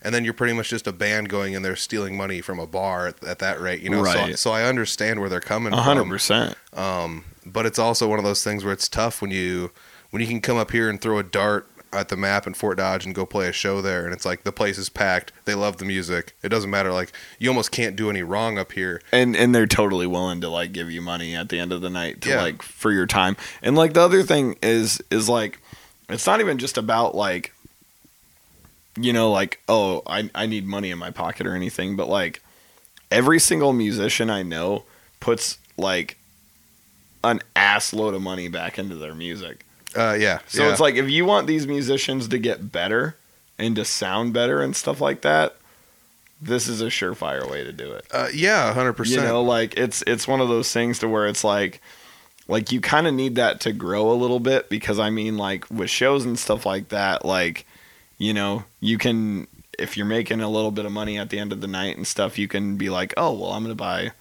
i'm gonna buy this pedal Yeah. i'm gonna buy this I'm gonna get some new cymbals i'm or gonna buy this microphone Yep. you know it's it's all those sorts of things that like all of this builds your band Yeah. and like it's like equity in your band you know like it, you're- honestly is. you're showing why why you're worthwhile to book. You're showing why you're worthwhile to have in in their bar and stuff. You know, Yeah. and that and that's where it's at. You know, like I mean, that's that's what helps us keep doing what we love and everything. Yeah. you know, I mean, we did, that's the way we ended up like doing a lot of it with Three Finger Betty. Was like, if we split the payouts, it might not seem like much, but if if we left it in the band purse, we can at least go like pay for a good recording. So that way, if somebody wants Perfect. a CD, it's Ex- like here's a good CD of what we can exactly. do. You know, it's and- one of those. Yeah, it's one of those things where at least you can invest in the music and everything, and invest in your yeah, band. yeah. And I mean, at the end of the day, And I was in your shoes too, where it's just like, man, I'm driving two hours one way because I'm from farther north than you are, and it's like I'm driving two hours one way like every week to practice and play shows, and and the payout's not always great, and you know it's nothing against that. It's just the way it is, you know, in that area, um, because like you said, it's so saturated where there's people that are willing to play for a, a hot dog and a handshake, you know. Yeah, you And- know, and I mean, if you're a career guy and everything, you can't live by that. Like, you just can't. No, no. I mean, like, no, And- and like nobody, can live And, like and that. like, and like I said, like I said though, like it's one of those things where like I, like I'm kind of at the point where in my life I want, I kind of want to just play music full time, yeah, and full time means that I have to be able to pay my bills, and yes, stuff like that. Yes, So And there are some of those people around the area that that utilize only music to pay their bills, and Yeah. I I always tip my cap to them because it's like, man, these people are out there, uh, as the kids say, they're grinding, you know. Right. Uh, but like like COVID was a prime example that I don't think I'll ever do that. Like I mean I would probably just have like a part time job. Yeah. you know, at the very least it'd be like, all right, I'm paying my bills and everything, but music money's extra money. You know, that sort of stuff. Yeah. But yeah.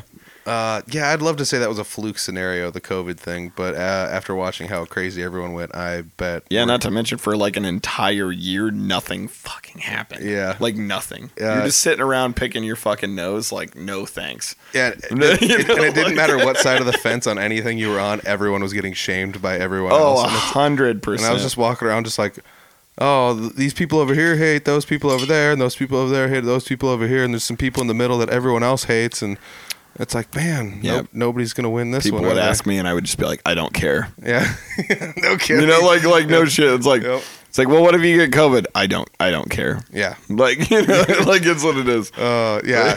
I I don't want to go like super, you know, dark comedy on this one, but I was just like, yeah, cool. If I get COVID, maybe I'll die. I don't have to listen to this anymore.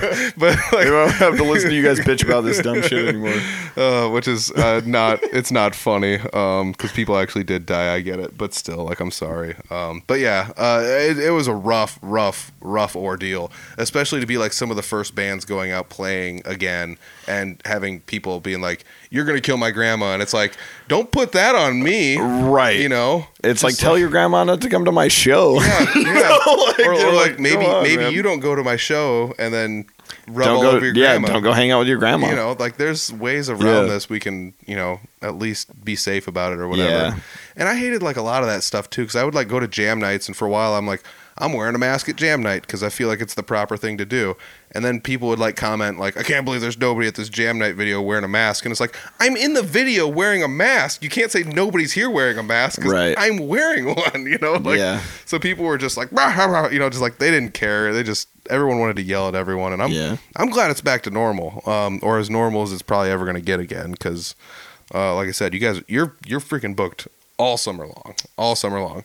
So, yeah, I think I've got like forty some shows in the next like three months, Jesus. which is pretty rad. yeah, I thought I was pretty, Feels good. I thought I was pretty booked up. Uh, I got nothing on that. I mean, it's four bands, dude. Yeah, you it's- know, it is. You know, like it's like it's just it's it's a numbers game. You know, that's, that's true. Yeah. Um, add more stuff to the bill, more stuff gets added to your calendar. You know, it just is what it is. Yeah, I'm sure that's.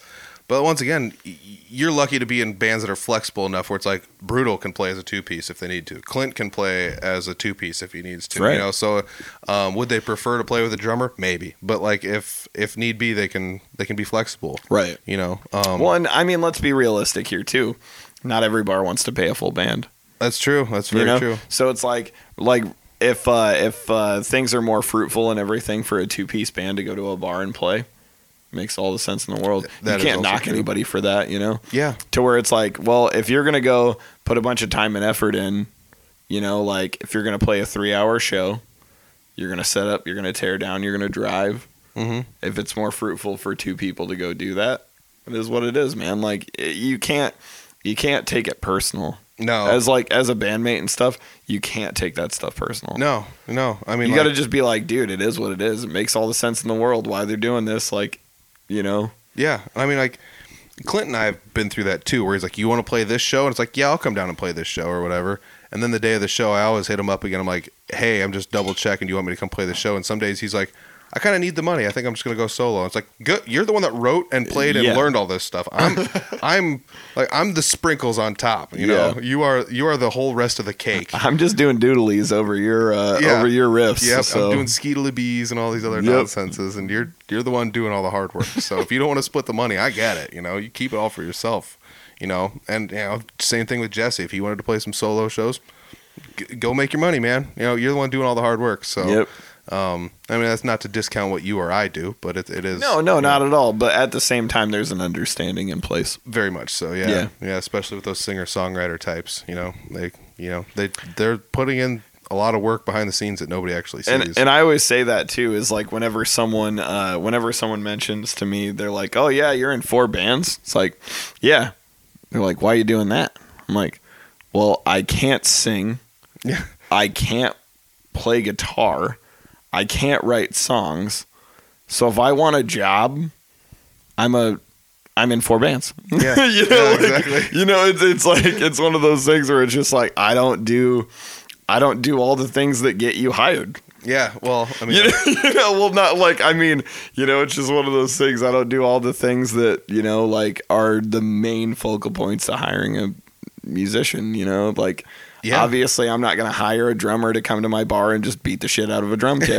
like, like even as a drummer, uh, How cool would that be to have a singer songwriter drummer? yeah, but even but even as a drummer, like I don't give a fuck, dude. Like I just don't care. Like you know, it's like it's one of those things where I'm not gonna pay a drummer to just come in and play drums. There's no fucking way. That'd be so avant garde to have like someone that's just like, I got no bassist, no guitarist. I just play the drums and sing. Okay, so what? I don't know if you've ever gotten on Instagram. Are you on Instagram? Uh, I don't have a personal one. Audible Farm does. Check us out at Audible Farm. on yes, Instagram. please do. uh, but so there's this fella who, if you look at like his, uh, so you like know like interpretive dance and shit like that. Yeah. Okay, so this fella is, um, I don't know where he lives, but like he does these weird ass like. I'm gonna have to send you some shit, Oh, but yeah. like he does these weird ass things to where like he'll have a snare drum and like a table and a microphone and sticks and they'll just like like Oh, like, I've seen that one. Yeah. Okay, like he'll like washboard the snare across like the table and stuff, and he'll like like hit it and like throw it on the floor and roll it around and like you know it. Yeah, he's like grinding the microphone up against Quite the, the literally the most awkward thing I've ever watched, and people are into it. Yeah, uh, yeah, yeah, very much so. Um, it is. It is what it is. Like it, like you know what's so funny is like uh the the best part is like me as like a guy who plays music with like a lot of stellar musicians and stuff like that. So like to me, that doesn't make sense. And no, you no. know and I, I don't mean to knock anybody or anything like that because like if that's how he feels truly creative beat the shit out of it man like kill that table kill that snare drum Yeah. break those sticks you know whatever do like do your thing but what i find hilarious is the same number of people knocking it there's the same number of people defending it they're just like hey man no it's cool man it's Yeah. interpretive like it's like his thing man it's like well hey cool Yeah, I guess. You know? I mean, I wouldn't As long as to you- see it live. But No, if, no. Some, if somebody else is, I guess. But if a bunch of people are into it, man, like it is what it is, bro. Yeah. Like, do you? yeah, Like, hang out. yeah, I always said that like uh, just because I don't like music, it probably just means it wasn't made for me. It doesn't mean it's bad music. You know, somebody they made it for somebody else. I mean, I always say if I don't like music, it's just because I'm an asshole. Yeah. Well, I You always, know, like I tell people that too, though. It's just like You know, like- if they ask my opinion on something, like you're asking the wrong person's opinion. And I've got a music podcast, and I support music hardcore, but at the same rate, Right. like there's music I just do not like, and it's like, you know, I just tell people don't ask me about that. Like, I mean, like, I mean, the one thing, I mean, obviously, I would have said country uh, a while ago, Yeah. but like, country is kind of growing on me Yeah, and whatnot. yeah, a hundred- But like, yeah, yeah, the 100%. one thing that I don't totally understand is like some like rap music. Like, for instance, like hip hop and rap and things like that, they're different. yes, Like hip hop, uh, I'm yes, down with a lot of hip hop and Yep. stuff like that, and I'm down with a lot of rap. However, a lot of like the newer stuff, I just yeah. It's not. I don't get on board with. It's not made for you or me or people our age. Yeah. you know, and that's like the easiest way. I yeah, can, it's like a lot of like twenty somethings and stuff dig it and everything, which is cool because I mean, realistically, they might have said the same shit about the stuff that we listen to. Oh, when we in our 100%. 20s. Yeah, so I mean- that's okay. if you try to play, you know, cumbersome, the song cumbersome to like an up and coming rap artist, they're gonna be like, "What is this garbage?" You know, like I have become cumbersome, and they're just like, "I don't want to listen to this Yeah, it's like again." this is not good. yeah, it's like but that it's makes like sense. yeah, different strokes for different folks. You know, Yeah. like they're not gonna be bumping that in a lowrider But driving like, around town. like WAP and stuff like that, I'm No, just like, like when I heard that, I was just like, when you, when you heard that, you were like, "Dude, this dude grinding the microphone across the bottom of the snare coil that is sounded amazing." real good. this guy's killing it. This guy's killing it. And there's dudes that do that with, like, believe it or not, with guitar though too. Like I saw a guy, and it, and his whole deal with playing guitar is the guitar is on the floor and his pedal board is in his hands, and that's how he plays the guitar. And it's like it's not good, but it's like, but that's what he does. And you know, he'll have like 40 pedals, and he'll just like crank them on and just be like kicking the thing, and like, I've, I mean, there's like a, a guy that was in Vegas, and his whole deal is he plugs a guitar into an amp, uh, and so he's got a generator and an amp on top on a two wheeler, and he plugs a guitar in, and then he just walks with the two wheeler behind him and drags the guitar around. And so like when the guitar's dragging on the ground, it's making all this like horrendous noise and it's blaring out the amp, and that's his music, but it's different every time, and it's like that's that weird like music and art there's a, a line in between them that's very blurred but this is going way past that blurred line into art and it's not might not actually be music you know Right. um it's art with uh sound waves instead of actually being I mean, like art is it's it's all interpretive. Like you know, it's kind of one of those things where like everybody gets something different out of it. true yeah However, even though music is an art, I still don't see everything as music. It's, That- it's just one of those things like where like there's certain things like that to where I'm just like, this is you can label this art. yeah I don't know if it's music. Yeah. If you go any farther than jazz, you're pushing it, buddy. And you know what that means? Shape up, Alejandro Trevino. Yeah. no, I'm just kidding. Yeah. Figure it out, guy. you know, no, but like, uh, but yeah, I mean, you know what's funny is like, there's a lot of times where we mention that sort of stuff, and we kind of like, like give like a like a, a like a nudge towards jazz and stuff, and we're just like, we're like, well, if you play the wrong note, just say you're playing jazz, Yeah. or something like that. Yeah. Yeah, play it twice. play it. If you play the wrong note, play it twice, and people think you meant to do it Yeah, on purpose. makes all the sense in the world, man. And there's honestly some odd truths to that, but yeah, it's, but it's- uh, I'm, accurate. I'm just crapping around because Vino could play jazz like you wouldn't believe, which is pretty wild. yeah. If it made sense to me, I might say that too. Uh, uh, and this is another reason I like being in the music scene up here is because we can all kind of give each other heck, but we all know that like Vino is like an absolute madman on the guitar or the bass, and he can even play the drums. You know, and it's like, what do Yeah, you? he can like- do everything. Yeah, it's like, what are you doing, dude? He's so he's so good, and we're here. And I mean, despite crap. the fact that he doesn't sing much, he's a pretty good singer too. yeah, and we're up here giving him crap like we're better than him or something. he like went to school for it. He's probably one of the most talented people in the area. I mean, I mean, just just because he's a talented musician doesn't mean that I can't call him dumb every once in a while. You know, like this is what it is. oh man. um, I hope he's listening. Uh, I hope he is too. I mean, I'm sure he will listen to this, honestly. Um, but all right, so we're gonna we're gonna wind this baby down. We had a we had a nice little talk about what you've been up to lately. We had a nice little uh, banter about uh, our thoughts on certain types of music and how it either fits into what we like or what just doesn't. But it doesn't mean it's bad either, because like if you and I tried to make a rap song, it'd be the worst rap song in the world. I don't know. I think we could actually come up with some cool shit. Maybe we should look into that. Yeah, you know. Well, all right, let's let's hit up some people around town and see if they can help us. I'm always willing to be in five bands. dude. Speaking of, dude, that how it's the one style I don't play. have you ever seen a rap group with a live band behind them? Oh yeah, It's the Oh, most it's killer. insanely cool thing ever. yeah, it's killer. Um, as dumb as people want to say, like I saw the Black Eyed Peas like 15 years ago with a full band, and they had like a violin player, a flute player, two drummers, like a dude slapping the bass. Wild, it was wild. I bet. And, I, I'm not a Black Eyed Peas fan, but somebody like won tickets on the radio, and they're like, "We're going." I'm like, "All right." And it I mean, was to it be was fair, if like somebody handed me cool. like tickets to like Beyonce or something like that, like Oh, I'm yeah. probably gonna go. I don't like Beyonce's music, but at the same time, she's an entertainer. yeah. and, oh my gosh, uh, that'd be tons of fun too. Yeah. you know, it is Yeah. what it is, man. Yeah.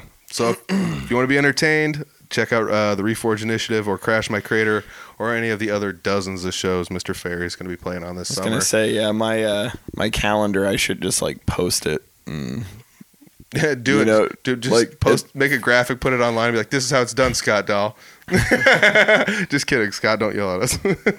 we actually do. We really want to play. I was gonna say if he listens to this, I feel like next time he sees me, he's gonna be like, hey, you're "Now, off. Mr. Rock- Ferry, you you're, know, you're Like, off the Rockin' Picnic. Yeah, Mr. you're off Ferry. the rockin' picnic. Please don't, Scott. I love that show. Uh, yeah, it's a killer show too. So uh, you guys are gonna play the Saturday night of Rockin' Picnic too, which is The we play opening night. yeah, that's the yeah Saturday. I think night. it's Saturday because 'cause Sunday is generally the picnic, right? Yep, it's Labor Day weekend, so everyone has Monday off anyways. So don't worry about that, Dude, But- and honestly, I love playing Saturday, dude. dude, the Saturday like, show is the dark horse. I was gonna say Show. the Saturday show is always super killer because like a bunch of people who have just rolled in to like get their spots and stuff like that, all are like full bore ready to hang out. hmm It's awesome, Yeah, and super fun. the other people that show up really want to show up, and then like on Sunday you get a bunch of people that are just there to like play cornhole and drink, Yeah, and they're just there, which is also cool. But like the people showing up on Saturdays are like the super fans, you know? Well,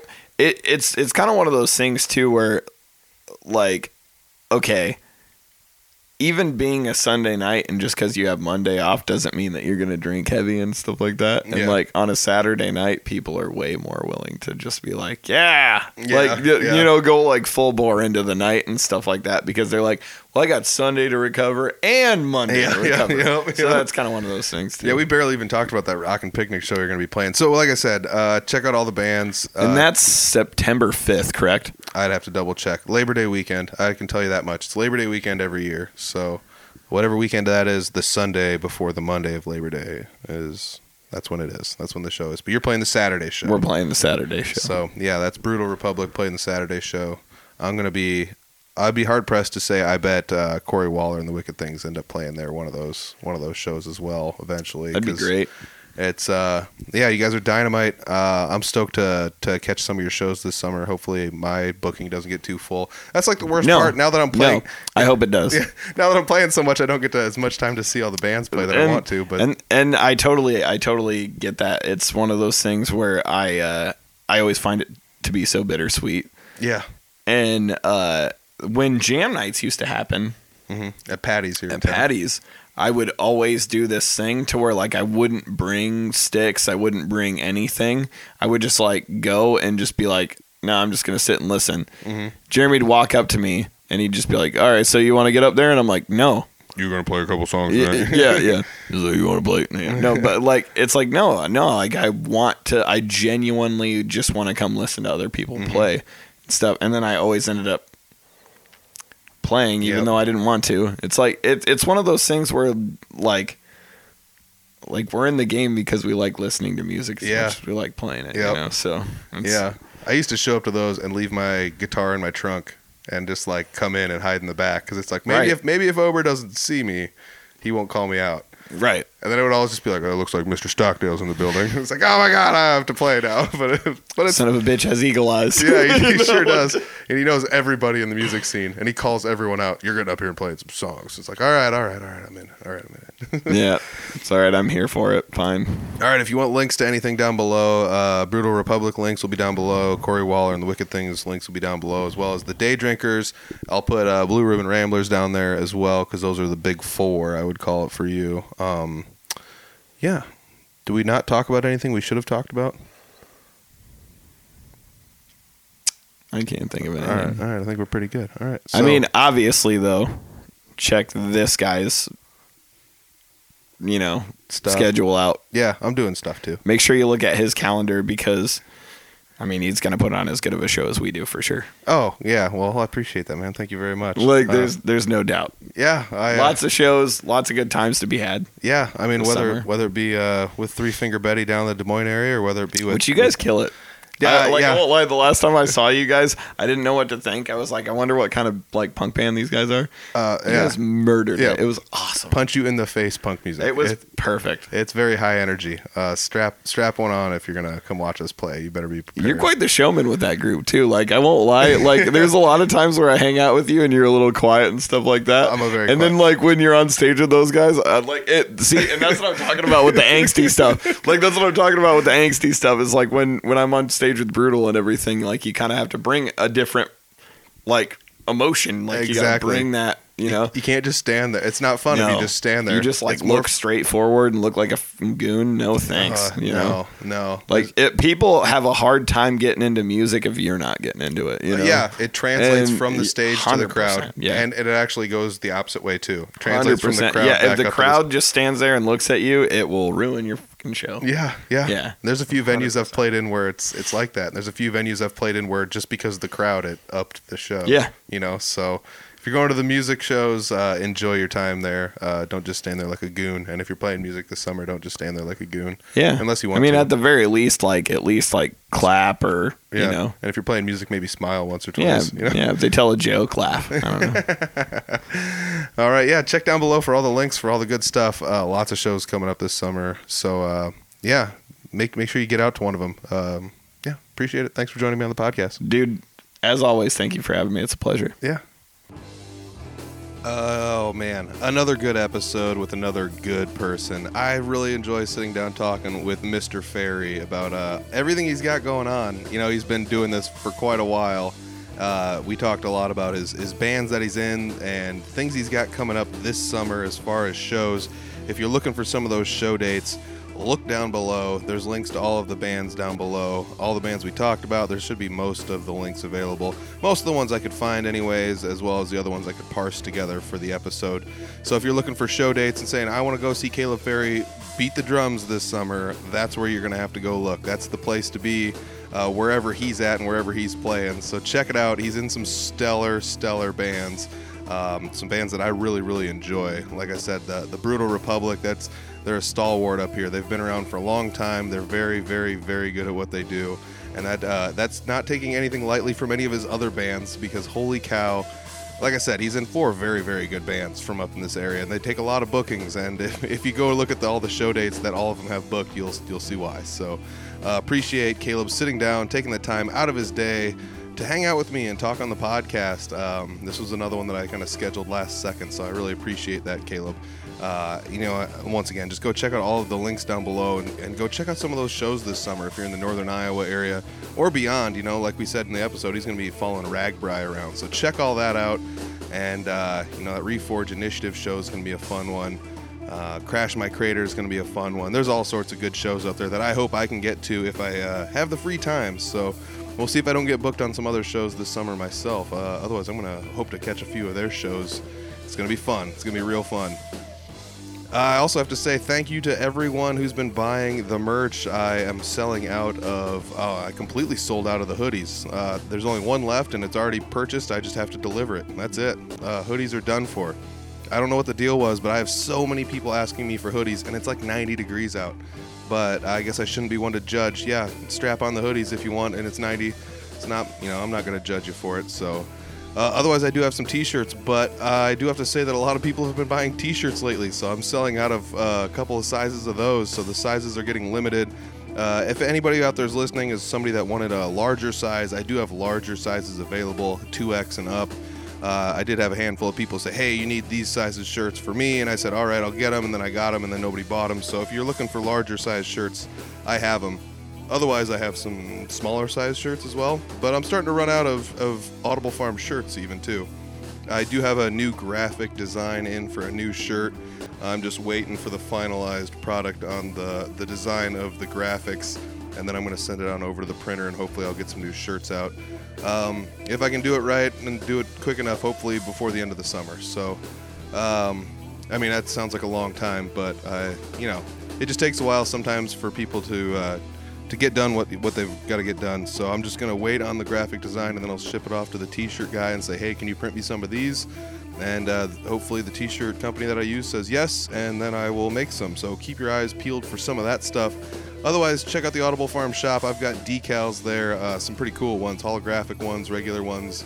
Uh, if you clean off what you're going to stick them to, they will stick there pretty much forever. They're pretty much dishwasher safe, uh, weather safe. You can put them on your cars or wherever you want to put them. I don't care. Um, yeah, I mean, Saw a guy walking around with one just stuck to his hat the other day. That's pretty cool. I mean, yeah, put it on your hat if you want to and walk around. You, you now have an Audible Farm hat. That's how that works. Um, but yeah, so I do do gotta say that's that's one option you can do to support the podcast. Otherwise, there is the Patreon page. Patreon page is one dollar a month. That's twelve dollars for a whole year of all of the Audible Farm video versions. Otherwise, if you listen to this on an audio version or you just go to YouTube and listen to the Audible version there, it's free and it's always going to be free that way. And uh, yeah, so that's that's pretty much the way it is. If you want to support non-monetarily, you can like, subscribe, and share. Especially on YouTube, hit that subscribe button, and uh, you know maybe leave some comments on some of the posts or something, and let us know that you're out there actually looking at what we're doing and, and interact with us a little bit. Let us know what we're doing and how we're doing it and and all that good stuff. So I gotta say thanks once again to Mr. Ferry for joining me. What a great guy! I, I seriously love him so much. Um, otherwise, yeah, thank you guys for listening and check in in the next couple weeks for some more awesome episodes. I appreciate you guys listening in every single week. So we'll check you later. Peace.